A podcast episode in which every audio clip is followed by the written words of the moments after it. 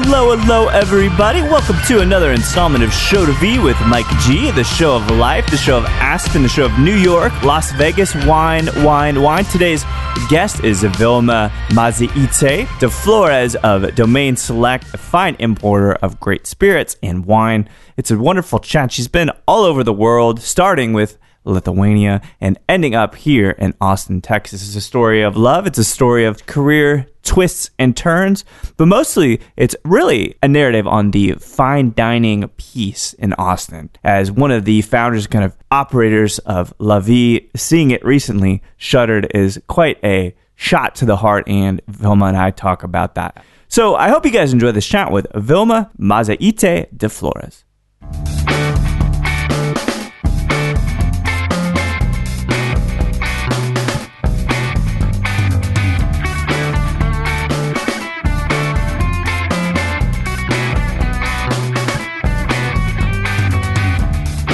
Insane. Yeah, like I literally, right. like the minute, you know, it was a very short trip. And the minute I stepped out of the plane, I was like, oh my God, I'm so coming. Like literally, I did not even experience the town. And I was like, I have to come back yeah. for a longer period of oh, time. Yeah. And uh, and it was incredible. It surpassed all my expectations. My husband is from Mexico. We're in Mexico. So uh, Mexico City. Oh, cool, cool, cool. So I am been... falling in love with Mexico yeah. from the minute I met him, which we met in Cabo San Lucas. And then he's been showing me a little bit and more and more of Mexico. In, in April, we went to Guadalajara. Oh, amazing. Uh, to Tequila, yeah. uh, Guanajuato, San Miguel de Allende. I, every single time I was like more and more and more in, in love. It's a romantic place, isn't it? It is the most romantic place. The food, people. Yeah. And obviously being with him, I'm really experiencing authentic Mexico. Yeah. You know, we are not going to like the safest places. Sure, you know, yeah. in Mexico City, we take subway, we go, you know, we ate tacos at like this whatever place where we serve tacos till two a.m. in the morning, yeah. you know, with like fifty cents and you get like every animal part, you know, from lips yeah. to ears to eyes, that yes, type of place. Right. So I've been to really, uh, you know, amazing, amazing places with him. And uh, I but love everything about Mexico. It's it's amazing. It's, a, it's it is romantic, but in we because specifically around for, for work, I think, for mezcal mm-hmm. particularly, right? And we're going out to the palenques and kind of seeing those guys make the mezcal, is that right? Yeah, so we did um, so this recent trip. So, so the company that I was that I am working for, yeah. so they uh, import this mezcal.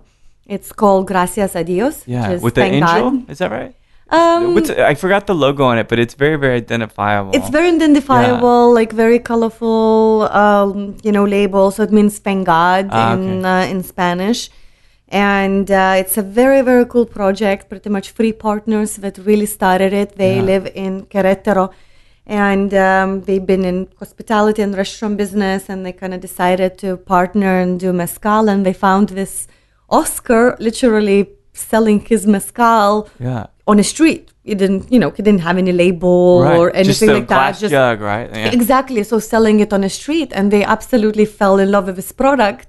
And uh, and kind of partnered with Oscar. And oh, Oscar is the most funniest guy, like this chubby, full of life. Yeah. And uh, and he's, he's like master mez- mezcalero. Uh-huh. Yeah, yeah. and um, and his product is amazing. So would it, which he, uh, yeah, yeah, so would it, they make an espadín for one, right? They, they make, make a, an espadín, they make tobola, tobola yeah. uh, which is absolutely amazing. Cuiche, oh, which is amazing. Like my favorite. Do you like it, do you like the darkness of it? It's very, very grassy. Very grassy, yeah. very kind of gamey. Yeah. Um, I like cuiche a lot. And so there's a cool story. Um, I think we're going to be importing this into uh, United States because it's a very small production. Mm-hmm. But Oscar, so every year in, you know, um, in...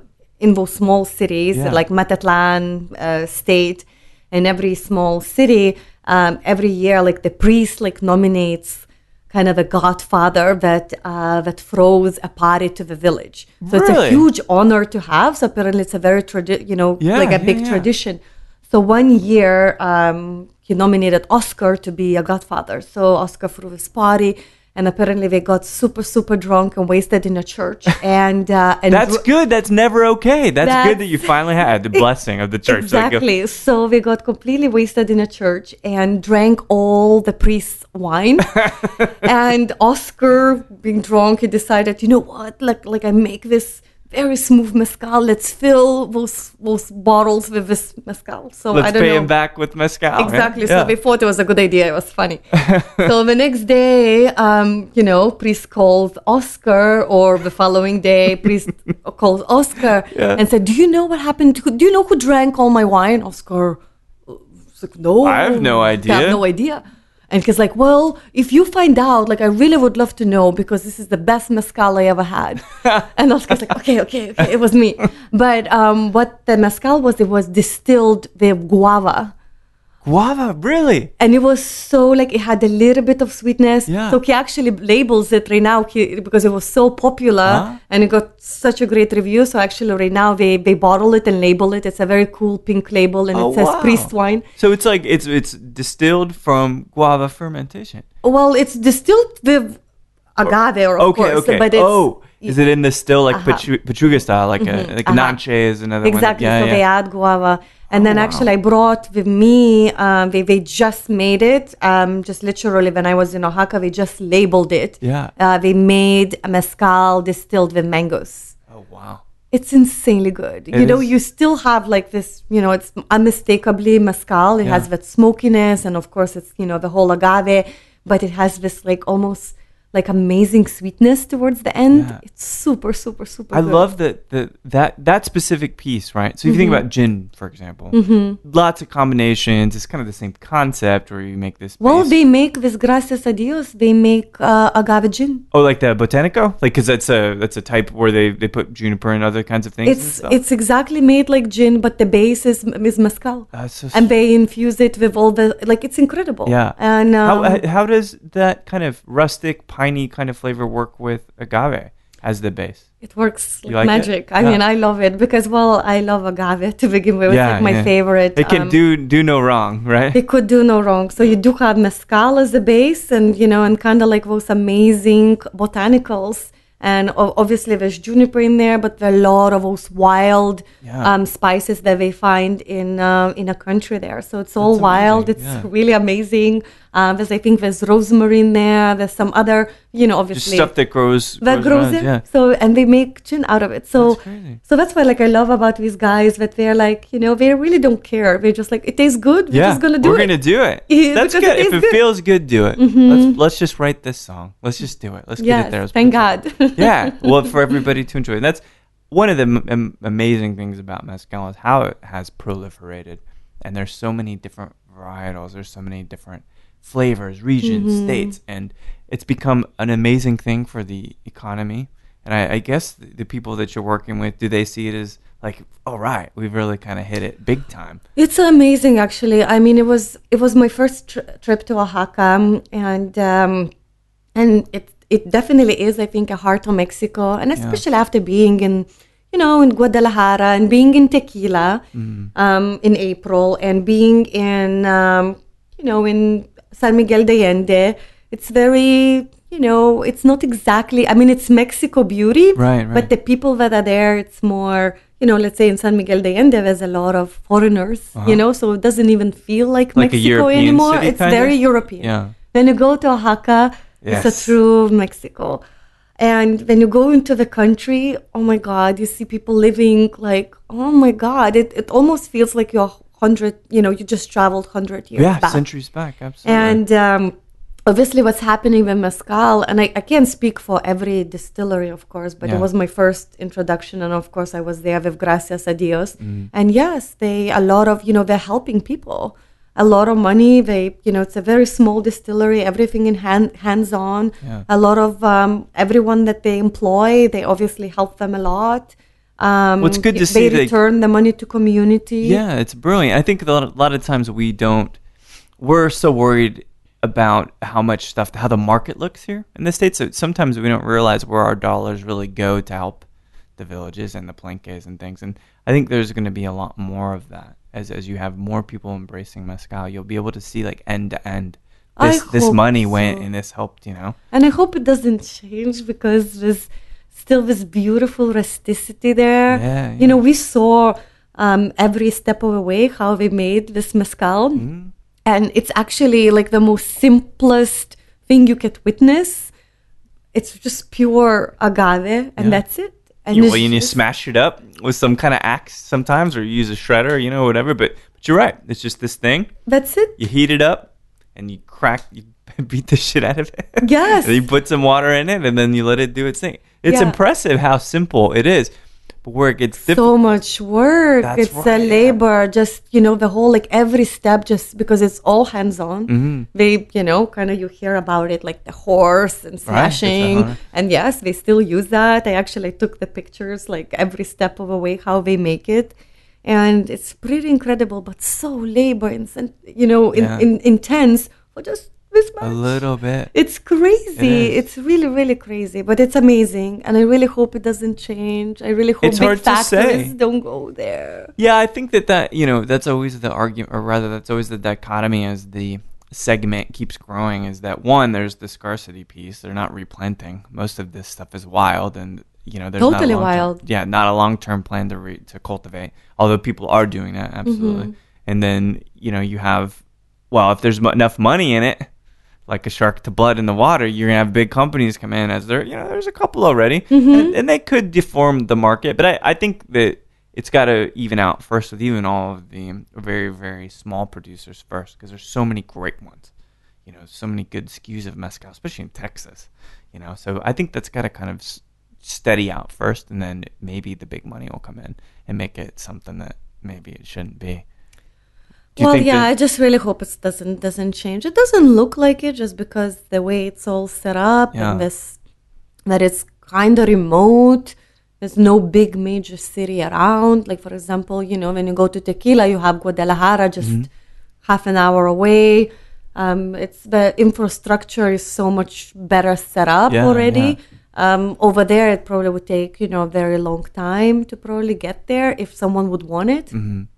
Um, so I really hope, you know, it still remains the way it is, because there's so much charm. It's so incredible. Much soul so yeah. much soul. People, I mean, they put their hearts out, yeah. you know. So we had this, um, so the reason why we kind of went was obviously to visit uh, Gracias right, a Dios. Right. But every year, Gracias a Dios, we throw this party. And um, were you the godfather this time? uh, no, it was not. A, it was just they actually celebrating mole. Oh, okay. So a lot of like women uh-huh. around, you know, area, they get together, um, you know, at the, at this, yeah. you know, mezcaleria, and they make six different mole. So each of oh them make different mole. There's green mole, red mole, yellow mole, black mole. So Oscar's mom oh makes this black mole. It takes fifty-three days to make it. Does it like sit and ferment and those kinds of things? That's incredible. Days. I was like, you know, I don't know. I, I kind of want to quit my job and then go and spend those fifty-three days with yeah. her and just watch every step of the way how to make it. And it was, you know, it was not obviously a competition. Yeah, yeah. Uh, I loved their green mole um, very much. It was very, very spicy. But her, her mole by far, it was, it was oh my God, it was insane. It was insane. Had you had it before? No, yeah. I mean, I had black mole before. Sure, but not not her. Not her mole, mole yeah. no. It was it was incredible. I wanted to cry. That is that is so like amazing. There, you know, each genre of cuisine kind of has their thing, right? So I always think of ramen, that mm-hmm. broth that takes days, days it takes the mincing of the mm-hmm. fat and the mm-hmm. salt and all of that. It, the mole is is what I think Mexican cuisine has, that piece where it's like it takes time, it's complex, and you can't speed it up. It just takes so much into, like insight and intensity. And fifty-three days. Yeah, I can't imagine how many ingredients are in it either. It's I'm sure there's I plenty. I have no idea. And, you know, we go, t- you know, to this kitchen. It's like outside and it's like big pots and yeah. all these women are cooking and everyone is so happy. And it's, you know, it's just so rustic and and everyone's just so happy. It's yeah. food, it's a party. Everyone was dancing, you know, his mom was dancing. I don't know, it's just, it's just incredible. Well, it's a nice I contrast sometimes to what we see here in the States, you know? Oh, absolutely. Because you kind of insulated a little bit more when you're out in the middle of nowhere. It takes so much to make someone happy here. Yeah. Oh, my gosh. It's totally true. Well, so then this kind of brings a question, which is not related at all to you, you being happy. You seem very jovial, very glad to be here, which I really appreciate. But where does this all start for you? I, you know, I do a little bit of research from mm-hmm. what I can, and there's some information out there, which is good. I have a little bit of idea, but I suppose this all started in Lithuania. Is that right? I was born and raised in Lithuania. I got a green card um, through lottery. Uh, which oh, really? It's kind of very, I guess, lucky because a lot of people try very hard to get it. Do you have any idea, roughly, like maybe a year, how many people are able to, to get those green cards? To be honest, I really have no idea. Yeah. I was just really lucky, I guess. And it's kind of funny because it was not like a huge goal, and yeah. it happened, and it was great. And um, so I was coming to United States when I was during college. Uh, so at would, eighteen, twenty, something like eighteen, that. eighteen. Mm-hmm. Yeah, yeah. So I think like seventeen was my first year, or eighteen, something like that. Mm-hmm. And I would spend the summer in United States. And it would be different parts of United States, whatever kind of the wind got me to. yeah. And uh, and I worked in restaurants because that was always kind of easy to get, get a, a job, job. Right? Yeah.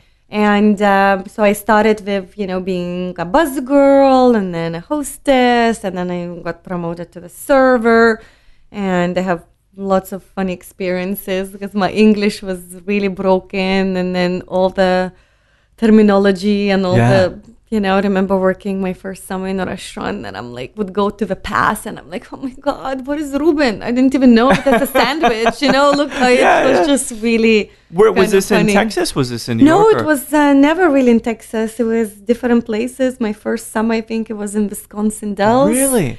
Don't judge. No, and it no. was, um, amazing cheese curds. It was, I love cheese curds. It was Myrtle Beach. Oh, it was, that's amazing um, too, yeah. Mm-hmm, Gatlinburg, Tennessee. Um, so yeah, so we're like different random places, Reno, Nevada. And then after college, I had to make a decision because I had to go back to United States and spend, you know, X amount of uh, months or at least a year mm. um, to renew my green card. Oh, so, so after college, I studied journalism. Okay. okay. And well, that, that explains some of the worldliness, right? The inquisitive nature, I think. Um, just curiosity, yeah, I guess. Yeah, absolutely. And uh, so after college, I decided to, I had a job lined up and everything. So the plan was always to come back. Yeah. But after college, I decided to move and spend a year in the United States. And I think I was very, always very lucky being at the right place at the right time. Yeah. So I got back to Reno because that was the last um place where I was prior. Do, do you like small town Reno? I've been there. No, I hated it. um I think that's where Johnny Cash killed the guy to watch him die. Oh, it's um I think I yeah I can totally see that happening. It's very depressing.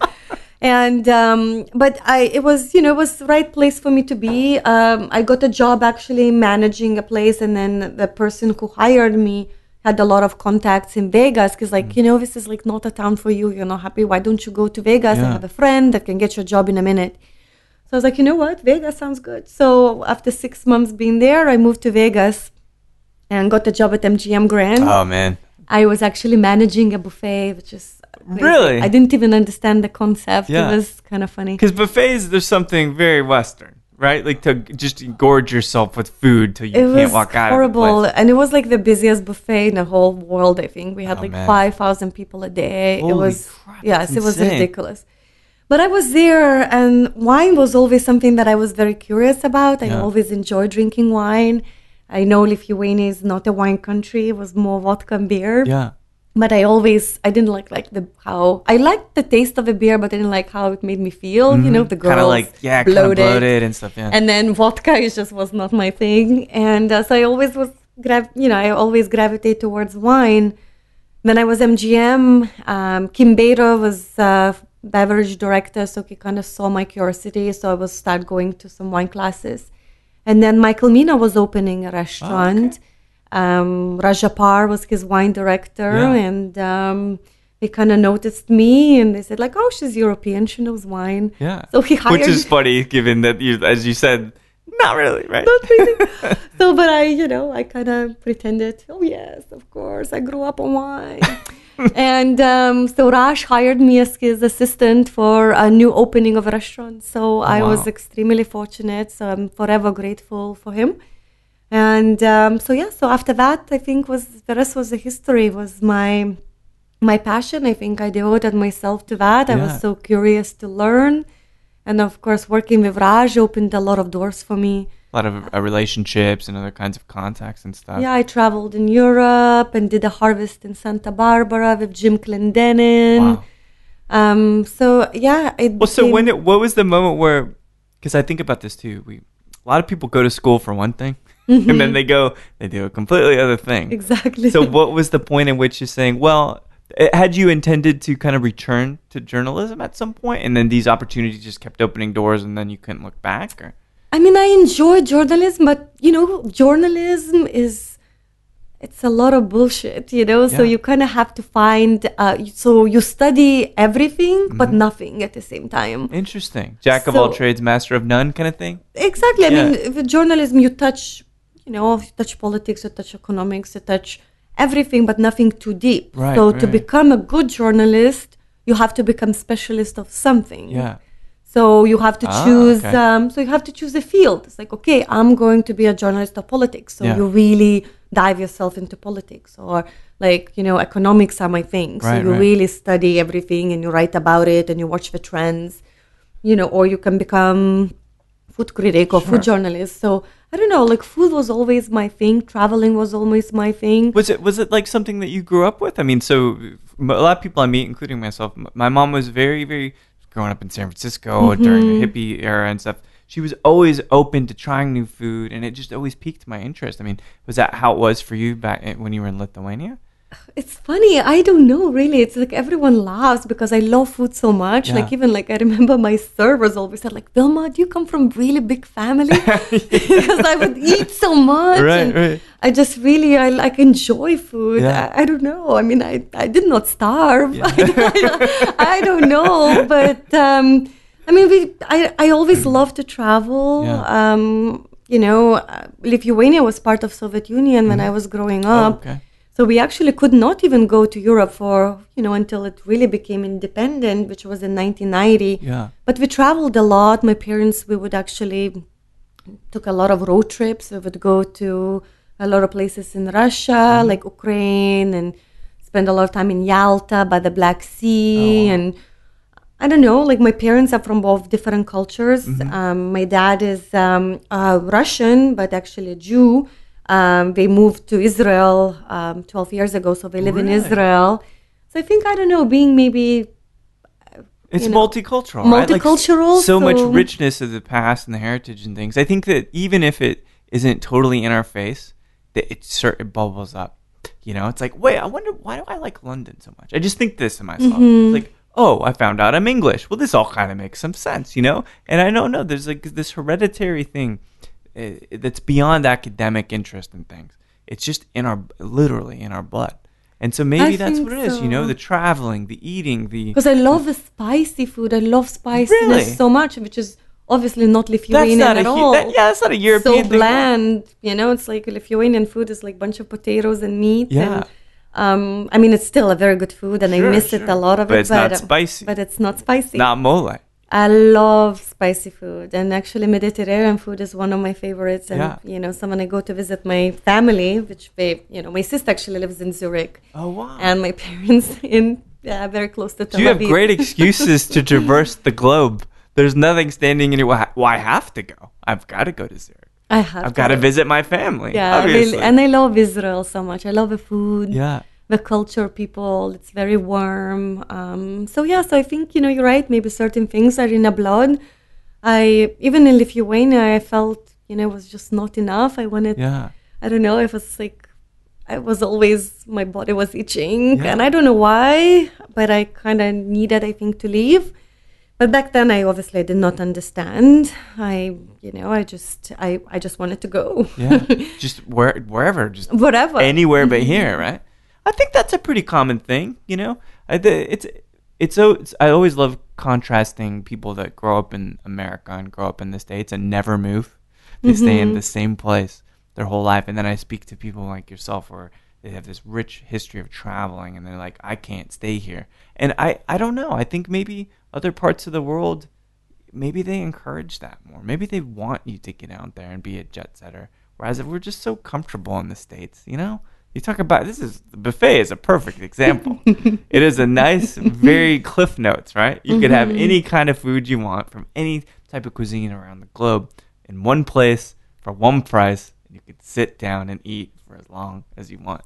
That's the thing. Mm. Does it wear you down? Did it wear you down? Like just kind of being in this transactional people just, I mean, honestly, man, that Vegas Strip, M G M's a nice place too, but it's got to tire you down. Especially. I hated Vegas, actually. I really did not like the culture. Of course, I su- actually, back when I was living in Vegas, when I look back right now, it was, economy was booming. So yeah. It was from two thousand one to two thousand five. Per- right, perfect. It was yeah. the perfect timing. Um, and being as a sommelier, I mean, oh my God, I opened the most incredible bottles of wine. Mm. Like every night, like ridiculous. Cristal was pouring like water. Like we... Um, you know, those poker players mm-hmm. and all the high rollers would come in and would just like literally would open a list and, you know, like, I don't care, just bring me your most expensive bottle. I mean, it was amazing time to be in Vegas. Yeah. You know, I was very young. I was making tons of cash. It, it was incredible. I I bought an apartment, which of wow. course went belly yeah, up like two years later, you know, yeah. learned the hard way. Yeah. But, you know, it was uh, it was great for me. I was like driving convertible. I was living, you know, incredible You were life. living the American dream. I was living the American yeah. dream, but I hated the culture in Vegas, yeah. of course. And then uh, and I had an amazing opportunity. I actually met Mario Batali and Joe Bastianich oh, when wow, I was in yeah. Vegas. And um, we had, oh, we have... you know, we have an opportunity in New York, would you be interested? I was like, oh my God. And I moved to New York. So I was in New York for maybe two and a half years. So I worked at their flagship restaurant, Babbo, oh, yeah, yeah. Uh, which is definitely an institution. Sure. And they've all Italian wine list. So it was another great, um, incredible experience. Did you like, because you talk about two completely different paces. Now, mm-hmm. Vegas is fast in a way, right? In a way, but, in, but in kind way. of a superficial way. It's people needing to consume things, mm-hmm. spend a lot of money, drink a lot. Whereas in New York, you're just trying to survive. You got to get to the places quickly. It's a different kind of thing. It's out of necessity in a way. Did, did, did that appeal to you more, that kind of pace there? I had a love and hate relationship in New York. It was, you know, moments that I absolutely loved it. Yeah. I was like, my God, there's nothing like it, which is true. There's nothing like it. It's it's a melting pot of cultures. Yeah. It's incredible. The food scene is incredible. Wine. Uh, fl- uh, wine yeah. is incredible. The experience was wonderful. Um, would I live there? It was not easy. Yeah. I lived in Brooklyn. I had actually a good place. Um, my pastry chef was moving to Italy, so I was able to get oh, her apartment amazing. in Brooklyn. Yeah. So it all worked out. It was right next to a subway. So my commute Perfect. was super, super easy. But the moments when you're like trying to go grocery shopping yeah. and with like six different bags, trying to get into a subway. And um, especially coming from Vegas where I had everything so comfortable. I yeah. had a beautiful car and apartment was like, you know, set up, like wash and dry. I mean, a lot of things were to take for granted. Absolutely, you know, in New York, yeah. I mean, I did not have that. So I had to go across the street, do my laundry. Yeah. And um, a lot of little things that were great at that time. Um, but I was getting kind of like... Was it wearing you down? It was wearing me down. I was yeah. like, eh, I kind of would love to live a little bit more um, comfortable. Yeah. And... Um, um, Uh, and Aspen came up. I had an Aspen. amazing opportunity to move Do you, to you have Aspen. a book coming out at some point? Because these, these are like brilliant places. They're epicenters amazing of culture, places. But in totally different ways.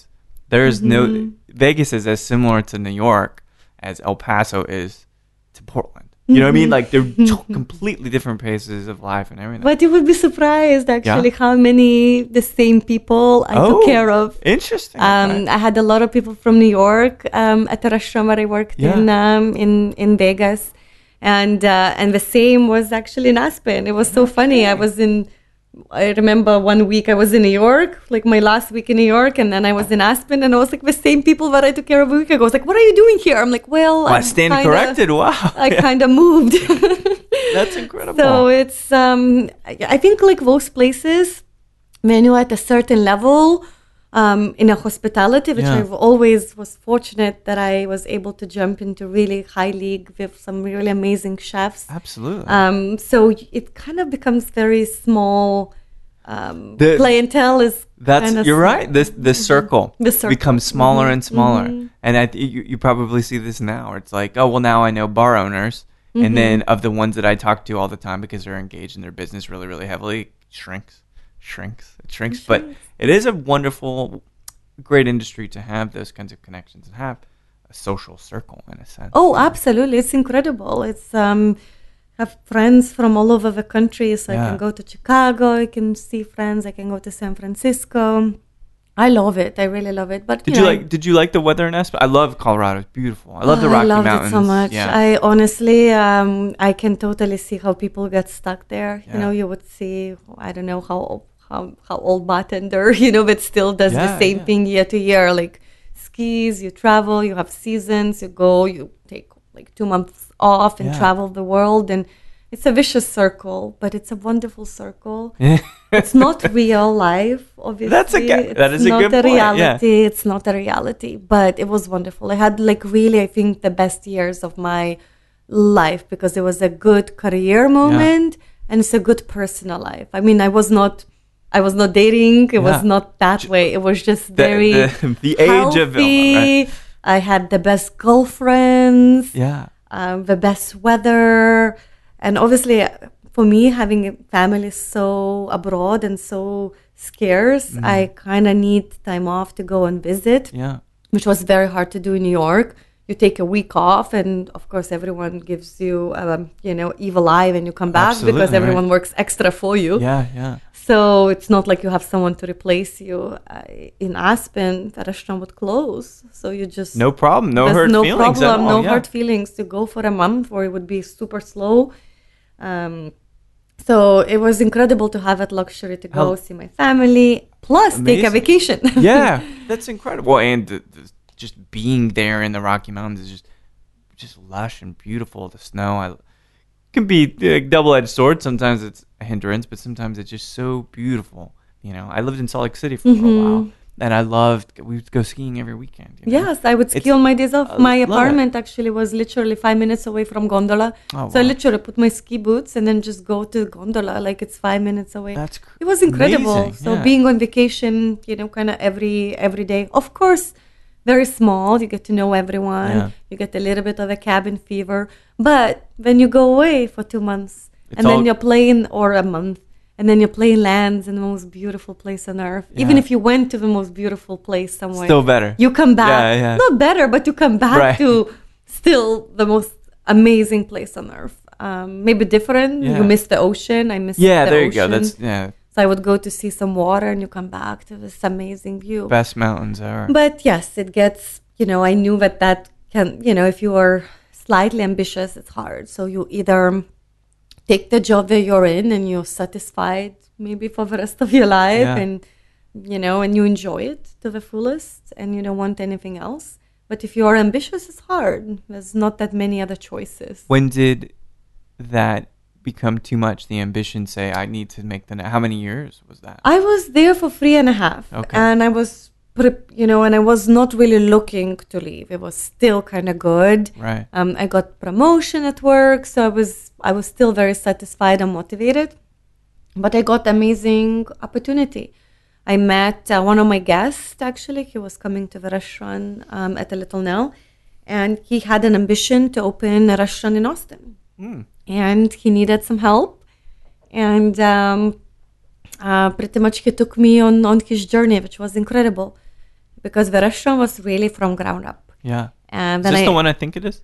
Yes, yes, yes. So um, so we opened La Vie. So it took two years to um, to build it. Yeah. So when I first moved here, it was still a gas station, still everything in blueprints. Um, so we kind of started from scratch, from concept development. Did you like being engaged in that side of the business too? Oh, absolutely. Yeah. It was the most incredible experience. Um, but it's like, you, you have to do this with me. Like, you are, you get it. Like, I need your input to make this thing happen. So your was, heart's in it. It was incredible. Yes, yeah. My heart was in it, of course. And uh, it was an incredible experience. So not only building a wine, but obviously... uh, the project. Yeah. So from ground up, it's, there's so many things that go into opening a restaurant that sometimes people don't realize, from, you know, concept development to, you know, everything. Obviously, Absolutely. The budgets. And well, all the aesthetic, the build out, mm-hmm. like all of these things. Because you guys built this place from scratch, if I understand. From scratch. Yeah. I it mean, was a gas a station prior. Yes, and unfortunately closed in January. Yeah. Um, things happen. You know, you think you might have a right formula, but a lot oh, of other so things. Hard. It's especially, so hard. Especially right now in Austin with a lot of wonderful concepts. But much like Portland, which was kind of slightly mm-hmm. ahead of us, whether it's distilleries or restaurants, it, there is a point where it shakes out and things that sustain, sustain. And yeah. I don't, you know, I think that part of that is everybody's low attention span or really short attention span. And they don't have these places because Austin is relatively sprawled out. There are neighborhoods, but you go all over the place. So there's not like the neighborhood spot that you always go to. And same thing with bars. There's very few that are like in a neighborhood and people always go there. But that being said, you having invested a lot of time, a lot of emotion into it, like how did you feel about your career and just a, what kind of state were you in at that point where it shut down? It was a, it was a really big shock to a lot of people, including myself. I was like, what? Really? Okay. I was, um, you know, I'm not going to lie. Of course, I was shaken in a way. Uh, but I think a, a lot of times in life, I think most of the time in our lives, when we are put in a certain position, I think for a reason, maybe you never know the reason at that moment. You're right, You'll find yeah. out later. But um, but obviously, I, you know, I did not know what, I did not think what my next step uh, should be. Yeah. Um, I took time off. Did you want to stay in Austin, though? Did you well, we bought kind of a house. Ah.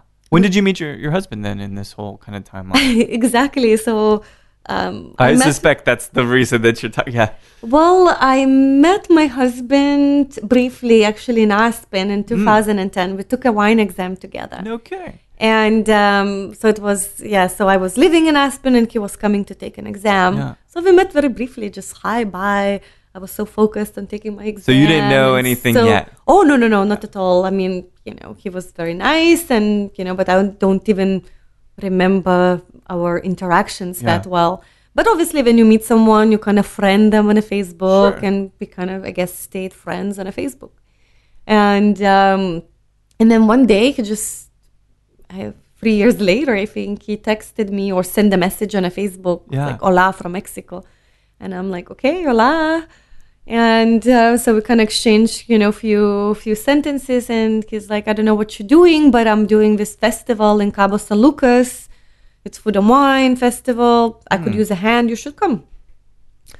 And um, at is that, that was time, it strange to you at that point, or is it like, oh, professional stuff? Of course, I'm smart, and they would want me to be there, right? Well, of course not. Of course, I knew. I was like, hey, uh, you know, he's this good-looking guy, yeah. and blah blah blah. Nothing and, to lose, you know, exactly. Yeah. So, and my restaurant, uh, the La Vie opening was actually delayed, and and I really was in between. I I had time, so yeah. I was like, you know what, I'm gonna go because I think it's gonna be my really last, you know, kind of stretch before uh, it's going to be crazy. Yeah. And I really went with uh, intentions to have an amazing weekend and um, really no expectations. I didn't know this guy. And um, he completely surprised me. He wow. was a German. He was kind, funny, worldly. Yeah. Um, he has lived in France. He spoke fluent French. Um, he was I'm already falling for him just from sitting.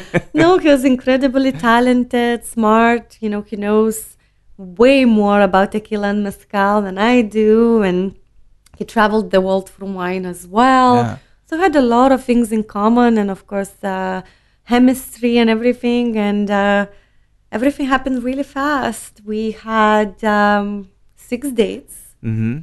which six weekends yeah, because yeah, it's yeah. long distance. Over a period of seven months after that. And um, and then he came on, I think, on a seven date, on a seven trip with a ring. Oh, my gosh, that's beautiful. So, yeah, so he he came for three days to Austin, proposed, went back to Cabo, oh, packed his bags, yeah. literally quit his job two months, and two months later he moved. That's incredible. And uh, it's been two years now, and it's been wonderful. We just got married in January. Oh, brilliant. In Cabo San Lucas. Congratulations, and, uh, that's wonderful. You. And he's really incredible, so yeah. amazing guy. obviously he helped me a lot through the whole transition. Isn't it, is it, I think that a lot of people in this industry don't realize, because it's so fast-paced sometimes, it's so party-centric, right? Mm-hmm. Like, but having that wonderful foundation built, and I, you know, I don't want to get sappy, but my my wife helps me be sane. It helps me not fall into the lifestyle. You know what I mean? Because it's it's much it's always a better option. Oh well, I could always the guys from blah blah blah are in town. They want to mm-hmm. go out and drink all night, like. But it's always better to not do that and to spend that quality time and like, you know what I mean? It's always very centering. Oh, I mean, amazing. And I think we both, um, so he was single for, for forever. I was single actually forever. Yeah. I mean, I had relationships, but sure, never sure. long relationships. Yeah, I moved so much. So, yeah. I mean, I moved for my career, so that was always my goal. Of course, I would lie if I would say, like, I didn't want to meet someone. Yeah, of course. You always do. Well, but it's just, just it's a nice to have a good career and a good relationship. Mm-hmm. Who would not want both of those things? It's yeah. just hard to it's, do both. Yeah, absolutely. So, yeah, and then uh, he completely, I think, came in my life. I fought at the worst time. Yeah. Because I was opening the restaurant. I was really very stressed.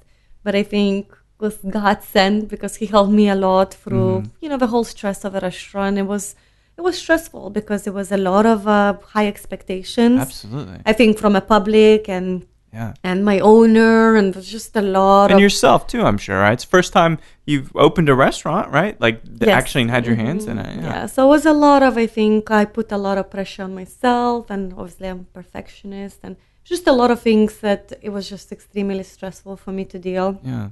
So he helped me a lot. So when La Vie obviously closed, it was great because I had the support. So I took actually time off. Did you, did you have a clear idea what you wanted to do? No. Or just taking that time off, like, I would like to travel and clear my head and figure out exactly. It's step. Almost kind of cleaning my system. Yeah. So I, uh, I still don't know if I'm on the right track or not. It's just uh, this job actually fell on my on my lap. I was I knew this importer for quite some time, just because Domain Select is that Domain Select. Yeah. yeah. Mm-hmm. So.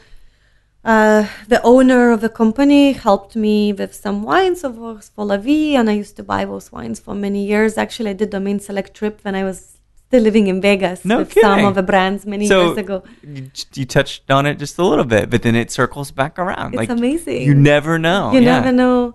So, so yeah, so this kind of, you know, we were looking for, I actually emailed Paolo just saying, hey, just wanted to let you know, thank you so much with all your help with La Vie. Just wanted to let you know La Vie closed, and uh, and you know, and just kind of like just mention it that I'm, you know, I'm open. You know, I don't, you know, I don't know what my next step would be. Yeah. It's like, oh my God, we need someone in Texas, and that's how it all kind of started. So when did when did you kind of start? In May. In May. Oh, mm-hmm. good. Okay, so a few months in. A few months in. Did like, you like? Do you like being like on this side of the business, which is a the other side of the business? Now, this is the first time I'm yeah. on this side of the business. Um, so far, um, it's new. Yeah. And again, I have this personality that I'm always very curious, and mm. I love challenge. So it's a nice challenge. Um, I'm not as stressed as, you know, I was in a restaurant. It's the, so much. Good point, yeah. Um, obviously, there's always stress. You know, you have to meet the numbers. And right, but it's like not... the company will still go on if you don't meet your numbers. You know what I mean? Exactly. There's a little bit less at stake. Not not to say that you won't do a wonderful job, but when the doors close on something, that's a heartbreak. You know, it's the end of a massive relationship yeah. or something. It's a little bit different. It's a little bit different. So, and actually, I'm, you know, I never, obviously, you know what goes into, you know, wine, and mm-hmm. you know that there's, you know, there's a producer, you know that there's an importer, you know that there's a distributor. But it's actually nice to really see that, like to see the numbers and margins. Yeah. And um, so I think if I ever go back to another side, I think I'll have much more appreciation for yeah, this side. You know, how hard to get an appointment, or, you know, just uh, just different dif- different side, which I think yeah. uh, won't hurt me. To, well, it's, um, it's you know, it's like idea. being ambidextrous. If you can do both, learn another language. I mean, it's always mm-hmm. things... these kinds of expanded skills, I mean, it, that makes you better, and it makes you smarter and sharper, and obviously makes you more marketable, right? So if you did pursue, you know, a restaurant again, which mm-hmm. I'll ask you about that probably in a little bit, but you're, you're you got better weapons, right? You're more equipped than you ever were. Exactly, and this of, obviously gives me a little bit more. I travel a lot, but I think it's gonna slow down once I and I'm just covering Texas, yeah. so I don't have other the states. Whole, the whole state. The whole state. Amazing. So I have to go to Houston and Dallas, which as well I'm actually enjoying because I never discover. I never knew Texas. I knew Austin. I yeah. never been to Texas before moving here, so it was always like Austin was the only place that I knew. Right. And I heard from people this is the only place that I really need to know. But then you go to Houston, you're like, oh, there's stuff happening here. Exactly. Yeah. I am so like pleasantly surprised with San Antonio. Oh, amazing. Been spots. Amazing spots. Houston, I'm in love with the restaurant scene there. There's yeah. so many great places that I'm trying. Uh, the diversity of food, I think, is so much better Absolutely. in Houston than it is in Austin. You know, you don't, you know, we don't have Greek food. We don't have Lebanese food. No, we don't have right. Turkish food. We don't have, you know, it's not. We will. Now that people are listening, they're like, oh, you know what we should do? We should do Lebanese food. You know, uh, that I, you know, I miss. I mean, we didn't have, so we're, we're remodeling the house. So we didn't have kitchen for seven months. Oh, man. Six months. I mean, it was ridiculous. It was so, so painful. So I can really speak from my experience because me and my husband, we try to find, you know, affordable, like ethnic foods yeah, because yeah. we love Asian, we love different flavors, and obviously not having kitchen, we could not go to the, you know, and splurge every time right, with like right. fancy service and, you know, I, I mean, Austin is not fancy, but every time you go out, it's still expensive. It's still expensive. Yeah, so, I mean, even a bowl of ramen is get adds up. Even unless you go to like try to find those places in yeah. Chinatown. And yeah, like, I yeah. think like we tried every pho possible in this town. That's amazing. But, you know, I was craving always for something different. Yeah. And, you know, it's hard to find something different. We're still ethnic. young, you know. We, we, we're still a young city. And a lot of people that have lived here for a long amount mm-hmm. of time that has really transformed. And that's a good thing. It's, if you think about the opportunities that it's given us, both Austin growing, even if it doesn't have Lebanese food yet, the cocktail industry, the wine industry, the conversation is so much more ex- expanse, expansive than it mm-hmm. was, right? And do you feel like coming into this role, people knew you, they had some famili- familiarity with your work and that the doors were open for you? Because it's an, I think you had established a name for yourself already, yeah? I hope so. I mean, obviously I moved to Austin not knowing anyone. Yeah. So, you know, I mean, no one knew who my chef was or who I was. So I felt like we, I felt very well, you know, people were very open yeah. and um, very kind, I think. You know, with all the attention that we got and all the support that we got, I think we were very blessed. Obviously, yeah. it was a beautiful building, but I think... You know, the wine list maybe was a little bit too much yeah.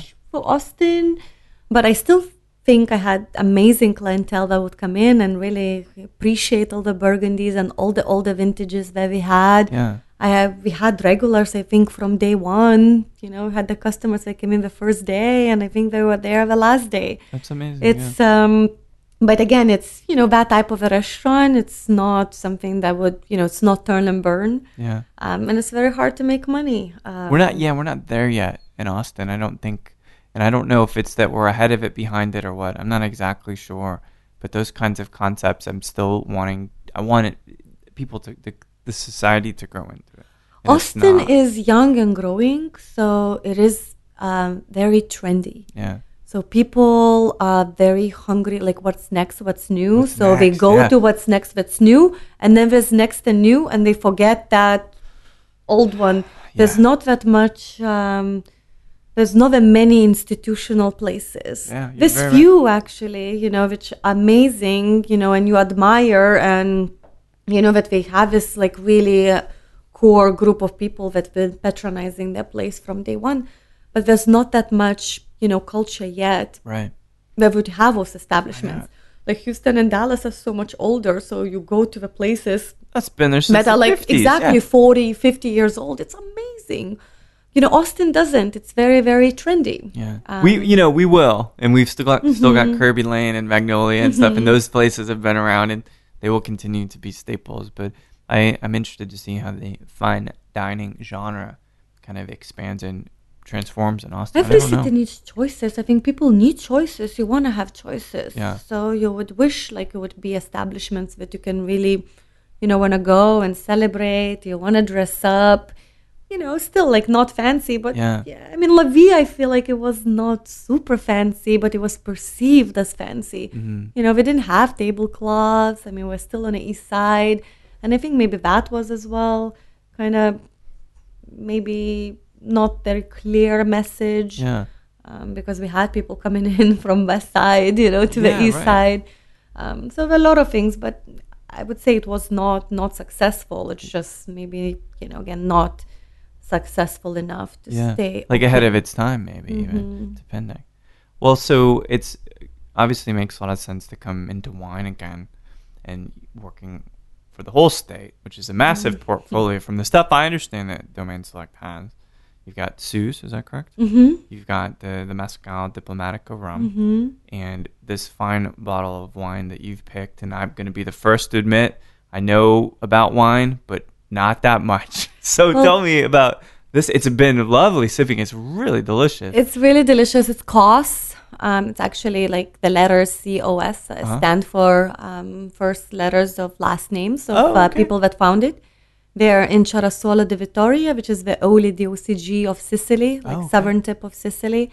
They're definitely a pioneers that I think put Sicily on a map. Really? And how long has it been around there? I think they've been established since like eighties in nineteen eighty, okay. and um, and their winery, if you visit, it's uh, it's pretty much like going back again hundred years oh, in, uh, in winemaking. Um, they still use amphora. They bury in the ground. I mean, not for every bottling yeah, that they yeah. use amphora, but they use clay amphoras, and uh, it's very you know very natural. Um, super, super cool. So, I can see why you're drawn to that. As we talked about the Palenques just a few minutes ago. I mean, very yeah. similar kind of thing. Remote harkens back to old traditional methods of production. Yeah, and so it's a super special wine. And um, so this, the one we're drinking is Cerasuolo di Vittoria. But again, it's a, the only D O C G, so it's always by law. Yeah. Cerasuolo di Vittoria always going to be sixty percent Nero d'Avola and forty percent Frappato. Interesting. So, so always that ratio. Always that ratio. And then, uh, so Frappato, I think it's definitely kind of considered to be a Pinot Noir of the South. Okay. It's a little bit more linear, a little bit more spicier, really good acidity. Nero d'Avola can have a little bit more uh, plumier fruit oh, character. Yeah, okay. So I think combination of both is amazing because you still have a good fruit affront. Yeah. Kind of like that, a little bit that maybe like that baked strawberry and kind of plum, plum mm-hmm. skin and a really nice start. Uh, finish it's very, uh, that you it, get from Frappato. So much depth to it, which I mm-hmm. really like. I mean, because it keeps going. You know, I, I try to... I don't always like tasting notes, but I like thinking about how it makes me feel. That's it's, good. That's how wine... What's what wine should right? do. Warms, it, it, it's warming, but yet it's very, very easy and accessible, but not too accessible. It's someone that gives you a little bit of information, but they want you to ask them more. Mm-hmm. You know what I mean? Like, it just gives... A, it just makes a you little, think. It's like, oh, yeah, what is it? Like kind of drinks like Pinot, but it doesn't taste like Pinot. What is yeah, it? It's very, very good. Mm-hmm. I really appreciate you sharing that oh, one. Yes, and using good. Your expertise, by all means, if you, you know, there are ever bottles that you think that I should get, I would, I would love to keep trying this and get more familiar with wine in general. That's what, you know, you just need to keep trying different things. So much to try. I think a lot of people sometimes are might be intimidated by the sommeliers, or mm. but that's how you learn. It's just by asking questions, yeah. trying something new and different. And you don't like it, you know, so you know not to get that next time. And then try to try to think why you don't like it. Exactly. And then, yeah. you know, and just, you know, next time try to explain it. I didn't like it because it was... You know, just was maybe better finish, or it was, you know, too lush, or mm. you know, uh, I know that verbiage sometimes is difficult I for know, people it's so, to so describe the wine, but um, and I feel that's where people get the, they get overwhelmed and like, mm-hmm. oh, I don't want to make an idiot out of myself, because everybody's afraid of making an idiot out of themselves, besides myself, but they just don't want to say the wrong thing. But that's the that's the great thing about wine. It's a great thing about spirits. There is no wrong thing. There's no wrong ever. thing. And then when you talk to someone, I mean, we can always, you know, say like, well, this is not exactly correct. You know, we can, you know, say like, okay, no, no this is not, or this is, you know, and you learn that way. And yeah. it's not like being condescending or sure, anything sure. like that. But That's how you learn, by mistakes. Yeah, a lot I mean, of I, those. A lot I mean, of mistakes. I mean, I started like not knowing anything about wine. Every, yeah. ev- all of us started not knowing anything we, about wine. We had wine. to start some somewhere, point, right? Yeah, absolutely. Didn't know anything. And obviously I encountered people that would look at you like, oh, really? Oh, man. Like, you don't know that. And I remember those moments. They're really, you know, embarrassing. And, and I don't want to ever anyone feel that way. That's so. The new wave of Psalms that, that I've met are really about inclusion, right? Including people that maybe don't have the same... I mean, who has the same experience in this room that you do with wine? Nobody, right? So you have lots of knowledge, lots of experience with it. And so this recent wave and the way to change the way people feel about the stuffiness of Psalms sometimes and wine is to just be open. Be like, we're going to sip this together. I'm not going to make you feel like an idiot. And we're going to both learn together. Like you said, you know, you can correct without having to be a dick about it. Exactly. And it's, do you, do you think that there is a, an air of arrogance in that wine realm? Like a very kind of exclusive club or?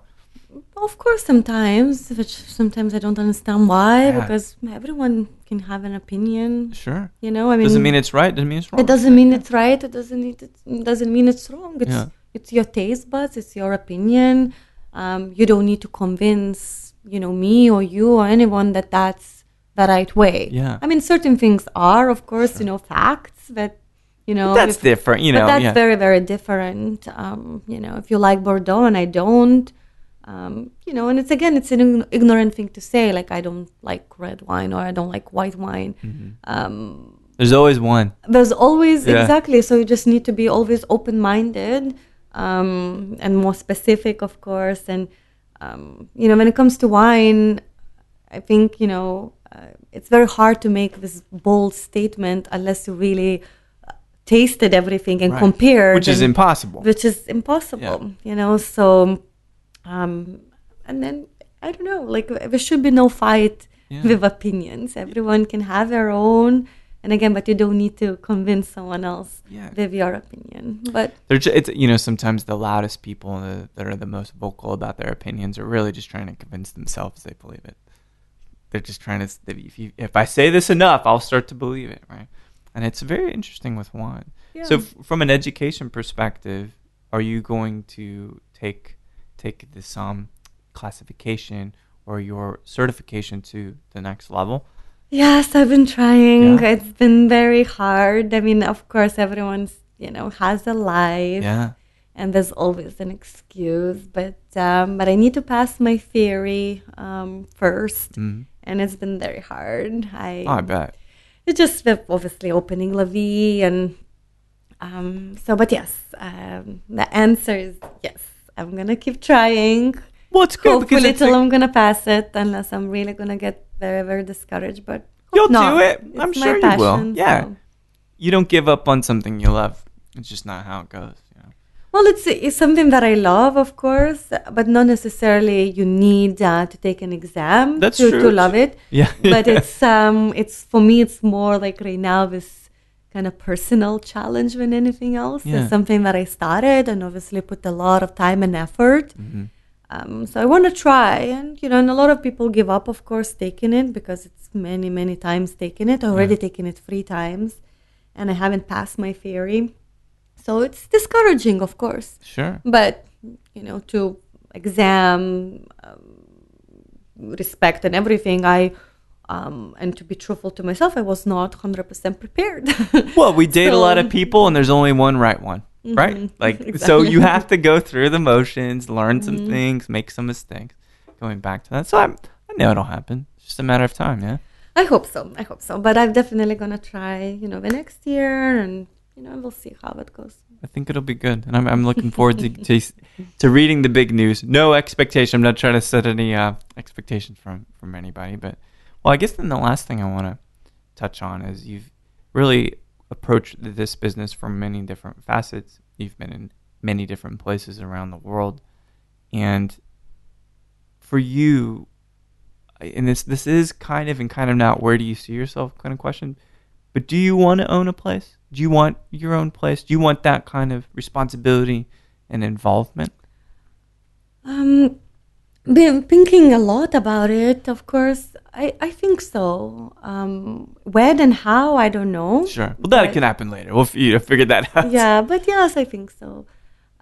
I talked a lot, you know, to my husband, just seeing ourselves, like my long-term vision that I see. I, I really would love us to own something together, of course, because oh, yeah. I really would love to have a freedom eventually, and, you know, maybe a freedom to live in Mexico a little bit, yeah. and, you know, live here. And I think the only way to achieve that is obviously owning something, you know, um, your own business right. that would allow you to do that. You're the boss. You can do what you want, right? Well, you know, of course you have to build it. And, sure. you know, but once you, you know, build it, maybe, you know, there's an opportunity to build the same in Mexico. Or like, I don't know, but just there are more ways than you, you know, own it, something, yeah. an idea. And maybe it's a restaurant, maybe it's something else, but like really owning. But something. Something. Yeah. That would give us an opportunity to, you know, to, you know, kind of have um, maybe two home bases eventually. Yeah. I love Mexico very much. And I really, I, you know, I told my husband that one day I really definitely want to live, not always, but partially in Mexico. I mean, it'd be a good gig. Mm-hmm. Live in Mexico some, live in the States mm-hmm. some. But the only way to do it is, of course, you know, having, you know, your own. Um, yeah. And, um, yeah, so we talk about it, of course. I That's definitely brilliant. would want to want to do that. But when and how, um, obviously it takes the right partnerships, and there's a lot of money that goes into it. Oh, yeah. um, there's a lot of prep. It's all about, like, the right location. I mean, the right people involved. And I think I learned a lot through this experience. Mm-hmm. Um, so we'll see what's next. Mm-hmm. I think it's exciting, and I think that I hope you stick around in Austin and keep building what I, I feel is a really positive energy in the place. People, your your reputation as a wonderful person and personality precedes you. I mean, that's a great thing, you, you know? You. I mean, and I just, because I'm just a dude, but like people talking about how lovely it is to work with you and everything. I mean, you're not through yet. You got a lot left to do, and I I'm excited to see what happens. Thank you. Oh, yeah. Yes, yes, oh, yes. I have still a lot of energy. So good. good. Just take the energy and just, you know, that's it. I. It's gonna be a great. It's gonna be a g- great ride, and I'm I'm glad you're in Austin. And thank you so much for chatting with me, and thank you for sharing this wonderful wine. Of course. It's been brilliant spending time with you, and just kind of learning about your story, Vilma. Thank you so much. Absolutely. Thank you so much for having me. You're welcome. Well, there we have it. What do you guys think? Vilma is well-traveled, very intelligent, adaptive, has done well in Las Vegas, has done well in Aspen, has done well in New York. All these wonderful relationships that she's built, and it's led her to love, which is this nice core to this whole story and a thread that brings it all together. So what will Vilma do after Domain Select? What will Vilma do after La Vie has shuttered? I don't know, but it's going to be interesting, and I suspect her love of Mexico will have something to do with it. So thanks, everybody, for listening to Show to V with Mike G. No matter which Adam Sandler movie you're thinking about watching next, which might be Funny People, or if you're really going to check out that Break Even Bottle program at the Townsend tonight, please keep dancing.